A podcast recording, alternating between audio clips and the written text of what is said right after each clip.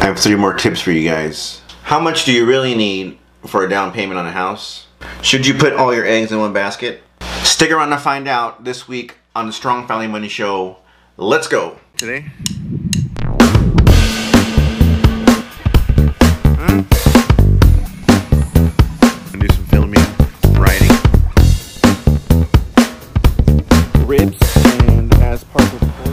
What's up guys? My name is Andres. This is the Strong Family Money Show where we help fathers improve their fitness, their finance, and their family through the information that I share. Thanks for coming back. Before we get started, you would visit our sponsor for the episode, freshcoffee805.com, roasting and delivering freshly roasted coffee to your doorstep within days of roasting. Give them a visit, freshcoffee805.com. Without them, we couldn't bring this information to you. Let's get on with the show. First up, we have this week's three tips.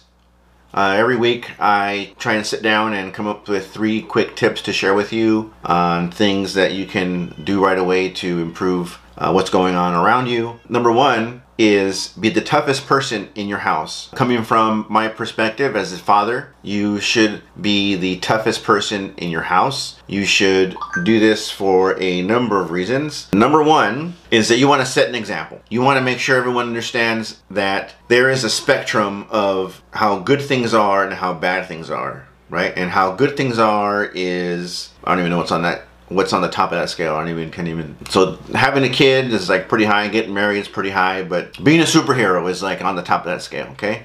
And on the other end of the scale is dying or watching somebody die, right? So those are the two extremes. And you have to live your life. I try to live my life knowing that those are the two extremes of the scale of um, happiness and suck, right? If you live your life in some part other than knowing that the you have those extremes if you live yourself in a narrow window then stubbing your toe would be stubbing your toe would be the worst thing that can happen in the world and you will react that way. And i don't know finding 20 bucks in the ground would be the top of your scale and you will react accordingly. If you act that way in your home then everyone in your home will act that way as well. So you have to act knowing that your experiences are only a small, however your top greatest thing and your bottom worst thing are, that there are worse things out there that can happen and better things out there that can happen. And you have to live your life that way and be an example for everyone in your house so that they so that they also understand that and act accordingly.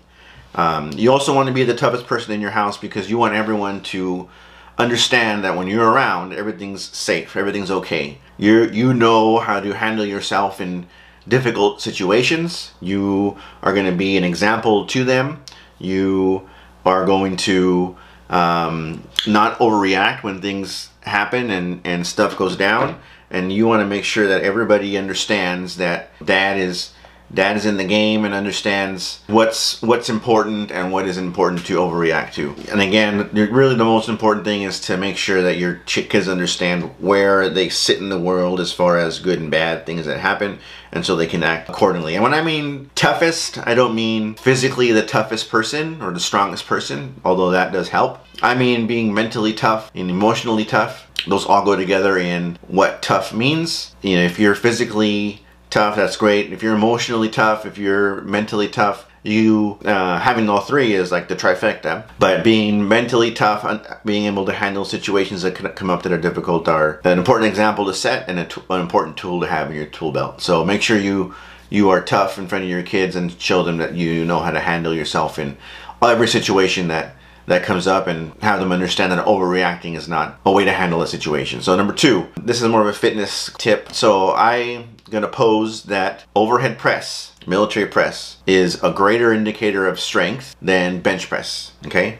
Everybody loves bench press. Monday at the gym is bench press day.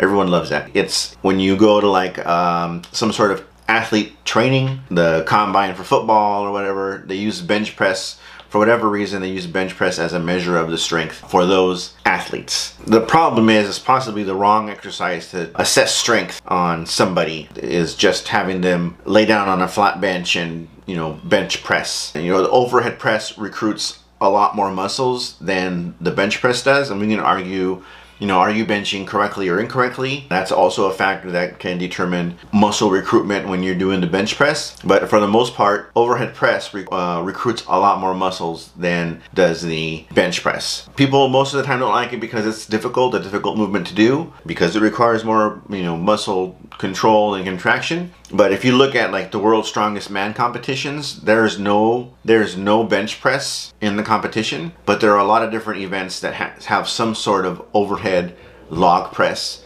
in the event. And usually the people that can do well in those events are the ones that do well in the whole competition. So I would wager to say that if you spend as much effort and time as you do doing bench press movements and you apply those or actually maybe even switch them around and spend a lot more time doing overhead pressing movements, then not only will you get stronger overhead press obviously, but I would say I would I would wager to say that on the whole, all your movements, all your exercises, your strength will go up in all your exercises just by focusing on the overhead press because it requires your abs, your lower back, your lats, uh, your shoulders, obviously, your traps, your chest. There's some glute activation that goes on. You got to stabilize with your legs, right? I would say that that is so. If deadlift is the king of the lower body movements and we can discuss lower body is you know if that's lower body or not because the deadlift is you know the opposite of an overhead press basically. Now you're pulling off the floor instead of pushing away from it. If you look at the deadlift muscles recruited you know it does re recruit almost every muscle in your body whether it's stabilizing or force activating. I would wager to say that the overhead press will do, do the same thing. So spend more time on the overhead press and i'm sure everything that you do in the gym will go up. Last for the tips is have a magic number. So you have to sit down and say, we need, uh, you need, I would say, well, you say you need three magic numbers. The first magic number you need is how much do you want to make in a year? Write that down. Have that be a goal. I want to make, you know, whatever you're making. I want to make 60, 70, 80K. I want to make 100K. I want to make 250K a year. And then what am I going to do to get there? You need a magic number for I'm going to retire uh, eventually. I need to have this much money in my retirement accounts, saving, whatever. I want to be able to live on this amount of money per month because I plan to live this long. So you need that magic number. You need how much do I need to be able to retire to maintain the lifestyle that I want to live. And then you want to make you want to make a magic number on what when you want to retire. Um, I want on this day on this birthday I want to be all set up to, you know, say this is my last day of work and walk away knowing that you are all set up to be okay with, with doing that. So you need those magic numbers. You want to write them down. You want to maybe visit them every once in a while to motivate you to reach that goal because, you know, I don't know about you guys, but you know, I don't want to have to work until I'm, you know, 70 some years old because I didn't plan to be able to retire and have enough time to enjoy the whole reason why I've been working to begin with. And if you like your work, go ahead. That's your that's your deal. But my point is, you should work because you want to, not because you have to. When you get in your older years, because you want some time at the end of your life to be able to enjoy doing whatever you want. If that's working, great. And if but if that's woodworking and you want to be able to, you know, make a shop in your house and woodwork every day, you know, you you should be able to have the funds to do that by planning, by writing these three numbers down. So those are the, three tips for this week. Uh, be the toughest person in your house, overhead press, over bench press, and have three magic numbers. Alright guys, here's this week's installment of real estate information for you. The So I've gone over a few things and get your credit ready. You want to you know, know what you want to buy when you buy a home. I've done home inspections, I've done appraisals, but that's all good and well. Here pretty soon I'm going to start, I'm to upload my first time homebuyer book to my website and I'm targeting the end of March to launch my first time homebuyer webinar. It'll be this information and more all condensed into one easy to consume piece of media, whether you get the book. It'll probably be both. You probably get to the webinar and then you can watch the webinar and then you can get the book afterwards. So keep your eye out for that. But the biggest hurdle that everyone has usually when they go to buy a home is the down payment. Traditionally, through you know what you've heard from your peers or your parents is that you need 20% down to purchase a home. So that is true, and that is also not true. There are loans if you qualify for an FHA loan, depending on you, your your personal qualifications and the qualifications of the home. You can qualify for as little as three and a half percent down for a qualifying person and property. Okay, so you can get there. There's number one. There's the number one if or but or exception is you have the FHA loan. You can get a conventional loan depending on your personal finances, and the property. You can get a, a conventional loan, 30 year fixed rate, for as little as 5% down. The 20% down philosophy theory comes from the a few things. The more you put down, the better your interest rate will be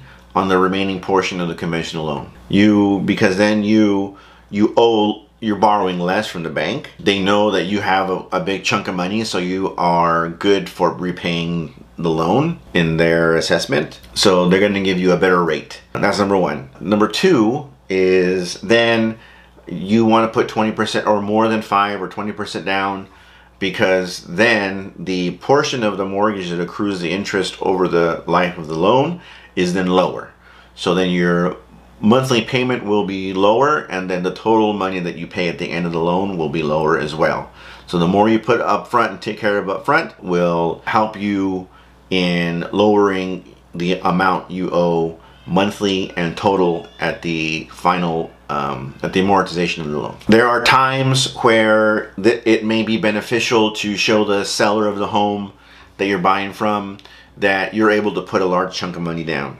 It just looks better if you say, okay, great, everyone here at the table is putting down 10, 15% or whatever, 20%. I am, I'm to put 25% down right? That's the only thing that's going to be the difference between all of us. I can put more money down. I can get the everything. I'm more on top of my stuff than everyone else because I can be 25. It's all just optics and how you look. So it, it, could be a tool you use to seal the deal that you want to close on.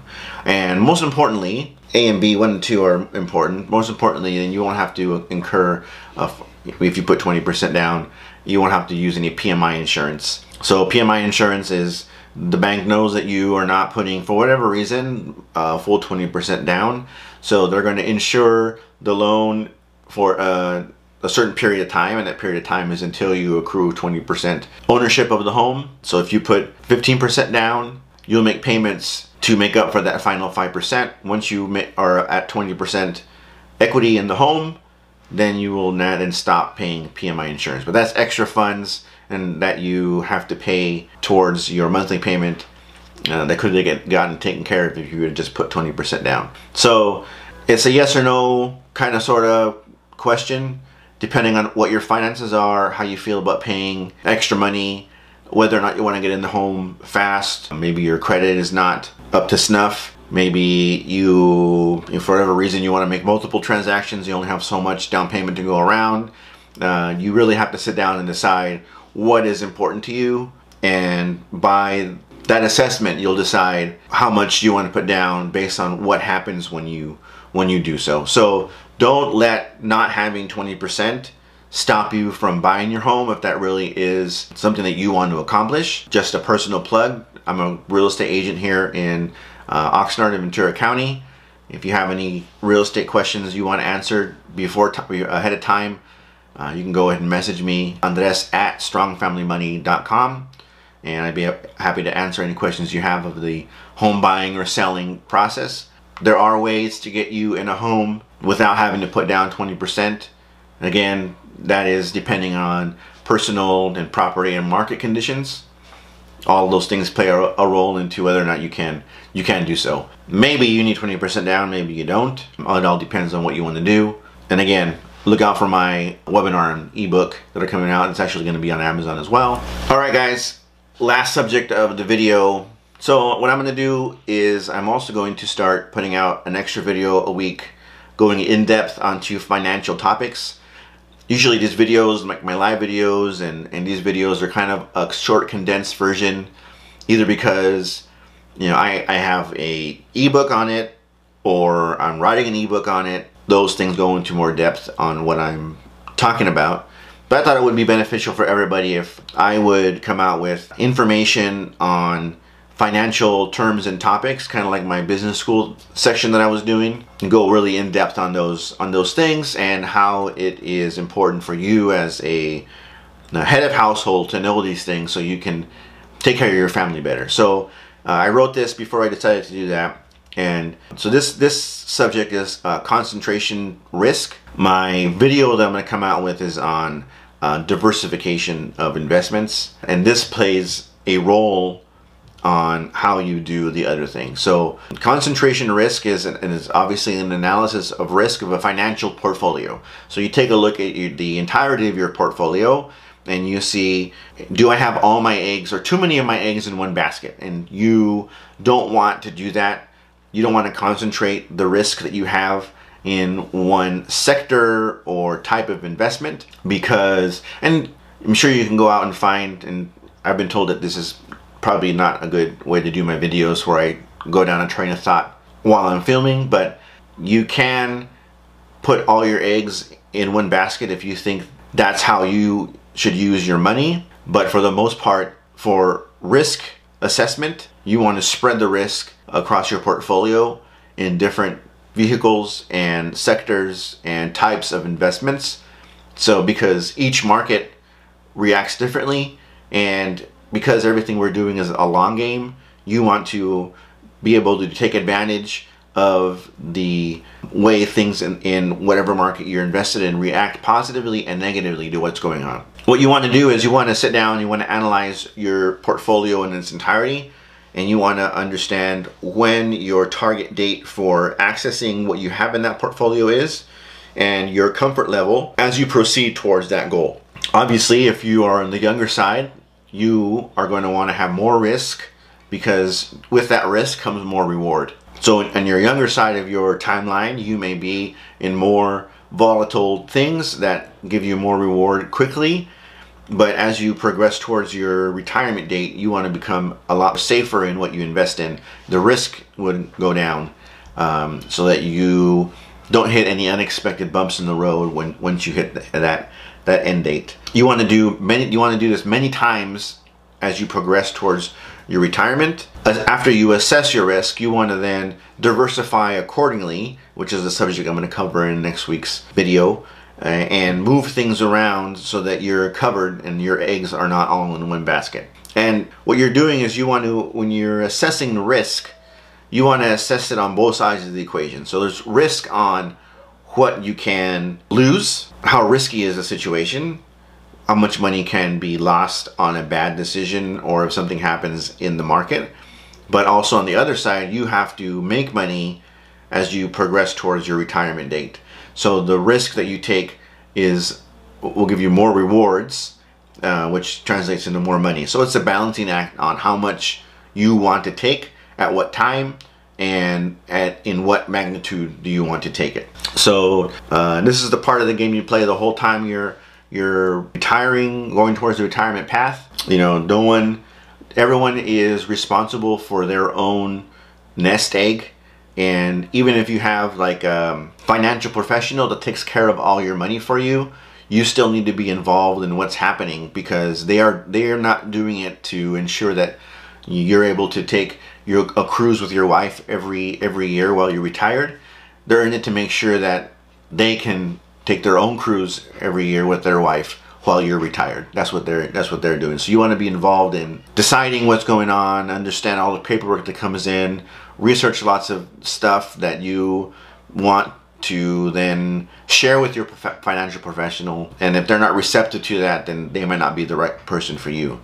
So that's what concentration risk is. You want to assess is everything in one sector as opposed to spread out so that you can use the pros and cons of every financial vehicle at your disposal to increase the size of your nest egg so you at the end of the day have a lot of egg to work with. So they keep a lookout for my other videos coming out on diversification. I think I'm going to drop it on the 10th of February. So yeah, thanks a lot for watching. This is the Strong Family Money Show. My name is Andres. Um, like I said in the beginning, please visit our sponsor, Fresh Coffee 805. Without them, we would not be able to make these episodes. If you're looking to buy or sell a home in Ventura County, I'm a real estate agent here you can drop me an email, andres at strongfamilymoney.com. Please like and subscribe and share these videos with your friends and family. Thanks a lot, and I'll talk to you guys next time.